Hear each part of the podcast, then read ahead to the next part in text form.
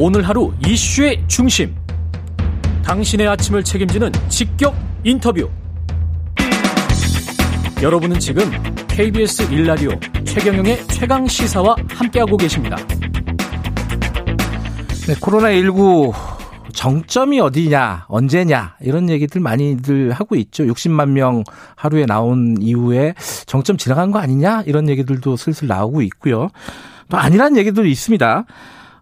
지금 방역 조치가 일부 좀 변경되는 상황이고요. 손영래 중앙사고수습본부 사회전략반장에게 자세히 좀 여쭤보겠습니다. 반장님 안녕하세요. 예, 안녕하십니까. 이게 다들 궁금해해요. 지금 정점 지난 건지, 좀 주말 사이에 많이 줄었잖아요. 이거 주말 때문에 준 건지 좀 어떻게 봐야 됩니까 이거? 일단 당초 예측이 저희가 지난주 또는 이제 이번 주에 정점을 지날 거라고 예측하고 있었고, 예. 말씀하신 대로 최근 한 2, 3일 동안 확진자가 증가하지 않고 지난주보다 좀 감소하는 현상들이 나타나고 있습니다. 네네. 아마 좀 며칠을 좀 더 지켜봐야지 분명해질 거라고 생각이 드는데, 네. 계속 이렇게 지난주보다 확진자 규모가 줄어드는 현상이 계속 나타난다 그러면, 네. 아마 지난주를 정점을 지나는 주로 봐야 될 것 같습니다.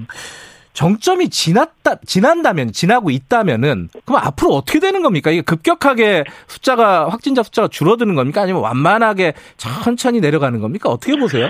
확진자는 감소하기 시작할 건데, 예. 그 감소 양상이 어느 정도 완만하게 또는 급격하게 될지는 좀 예측하기 어려운 상황인 것 같습니다. 아마 그 부분은 금주 진행되는 상황을 좀 지켜봐야지, 네. 좀 분명하게 좀 예측할 수 있을 것 같습니다. 근데 이제 계속 지켜볼 수밖에 없다. 그건 뭐 어쩔 수 없는 얘기 같긴 한데, 그런 상황에서 지금 그 방역 조치를 일부 좀 완화하고 있지 않습니까? 오늘부터 또 6인에서 8인으로 사적 모임 인원을 늘린단 말이에요. 이건 어떻게 봐야 돼요? 지금 이게 저희가 2월부터 이제 계속 전환되고 있는 개편이라고 좀 할 수 있을 것 같은데요. 네.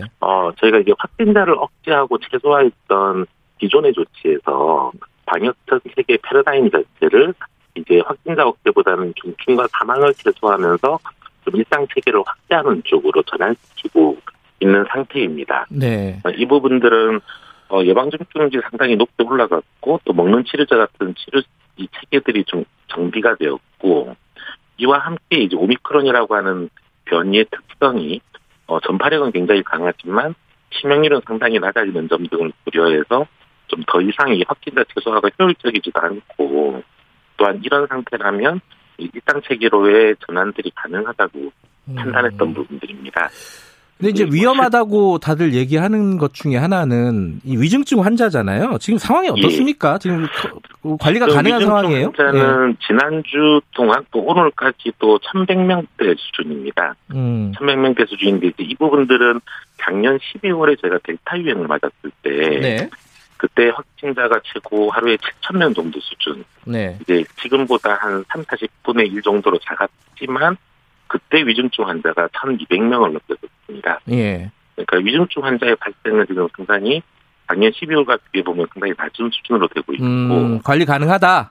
예, 지금 저희 의료 체계 쪽도 상당히 부하는 걸리고 있는데, 네. 작년 12월 때처럼 입원을 할 정상이 없어서 600명 환자분께서 입원을 대기한다든지, 네. 이런 상황은 좀 벌어지지 않고 있습니다. 아직, 네. 저희가 준비한 의료 체계 내에서 치료를 지금 하면서 지금 진행을 하고 있는 중입니다. 그런데 지금 오미크론이 정점을 맞고 지나가는 상황이라고 볼 수도 있는데, 한편으로는 또 미국이나 유럽 같은 데서 스텔스 오미크론이라는 얘기 나오잖아요. 이 이름도 좀 무서워요. 이게 오미크론 같은 게 다시 한번 뭐 나타나는 겁니까? 어떻게 봐야 돼요, 요거는? 일단 지금 아직은 이제 정보들을 지금 분석하고 있는 단계인데, 네. 다만 이제 항상 중요한 거는 더 위험해지는 것인가, 이게 더 치명률이 높고, 네. 더 많은 환자분들에게 중증과 사망 피해를 야기할 수 있는 것인가를 판단해야 되는데, 네. 현재까지 지금 나타나고 있는 양상이나, 네. 혹은 외국의 분석 자료들을 볼 때는 지금 오미크론보다 더 위험해지는 것이라고 보긴 좀 어렵다라는 게 대표적인 중론입니다. 그러니까 그런 이제 스텔스 오미크론이라고 오미크론의 아류격 좀 변종이 나타난다 하더라도 지금 위험도 자체가 올라가진 않을 거라고 보고 있는 중입니다. 그런데요, 저도 이제 오미크론인지는 모르죠. 이게 뭐 들어본지는 없으니까. 어쨌든 오미크론에 감염됐을 가능성이 높았는데, 확진됐었는데, 저 같은 사람이 스텔스 오미크론에 또 감염될 수 있는 겁니까? 어떻게 되는 거예요? 그 관계는 지금 조금 불명료합니다. 아, 그래요? 근데, 이제 코로나 자체를 전반적으로 볼 때는, 델타에 감염됐다 하더라도 한 3개월 정도에서 4개월 정도가 지나면 재감염 확률이 생긴다라고는 분석이 돼 있는데, 네. 이제 오미크론에 감염됐던 분들이 이 스텔스 오미크론에 감염되는 게 동일한 부분들일지 어떨지는 좀 외국의 이 분석 자료들을 봐야 될 것 같습니다. 아직까지는 이 분석이 지금 그렇게까지 진행되고 있지 않아서 그 부분들은 지금 좀 불명이하는 데요. 그러니까 스텔스 오미크론이라는 게 정확히 어떤 놈인지 아직 확실하진 않군요. 예, 그러니까 오미크론 변이의 변종의 지금 변종으로 판단하고 있고 네. 아주 큰 변이는 아니기 때문에 오미크론이라고 하는 동일 분류 카테고리 안에 들어가 있는데 네. 예, 이 부분들은 지금 계속 좀 이제 해외에서 지금 감염들이 많이 생기면서 지금 그쪽 나라들에서 계속 분석이 되고 있습니다. 네. 그리고 좀 줄고 있다고 하더라도 하루에 이제 몇십만 명씩 계속 나오고 있잖아요. 이 오미크론 확진자들이 이게 독감 수준이다. 그리고 뭐 치명률이 낮으니까 걱정할 필요 없다 이런 얘기도 하고 또 어떤 쪽에서는 독감처럼 방심해서는 안 된다 이런 얘기도 있고요. 뭐 주변에 걸린 사람들 보면은 힘들어하는 사람들도 꽤 있단 말이에요. 요거 저희 청취자분들에게 어떻게 이걸 바라봐야 되는지 말씀 좀 해주시죠. 예, 지금은 아무래도 이게 전환기이기 때문에 네. 이런 식의 양쪽의 메시지가 좀 함께 제시되는 게 불가피하다고 좀 보이고 있습니다. 그러니까. 일정 정도 위험성이 분명히 있는 건 사실이고 네. 반면에 이제 작년처럼 무조건 감염 자체를 다 차단할 정도의 위험성이 있지는 않은 상황입니다. 이게 예방접종을 완료하신 분들의 경우에는 네.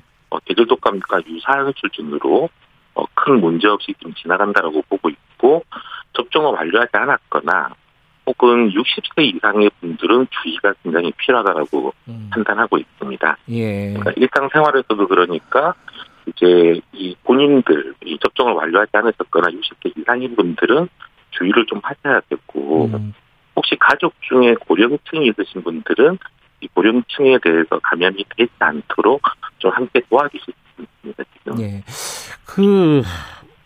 지금 오미크론이 별거 아니다 이런 얘기들도 돌고 있고 그래가지고 이 검사 안 받고 PCR 검사 뭐 자가진단 이런 거 안 받고 그냥 아파도 참고 넘어가는 사람들 특히 이제 장사하고 이런 분들은 이게 하루 쉬는 게 힘드니까 이거 대응은 있습니까? 짧게 한 말씀 부탁드릴게요. 좀 젊은 분들의 경우에는 약간 그렇게 하시는 경향들이 좀 있는 것 같습니다. 예. 이제 젊은 분들 같은 경우는 오미크론 자체가 워낙 도열이 낮은 상태에서 지나가고 있기 때문에 예. 그런 기류들이 있는 것 같고요.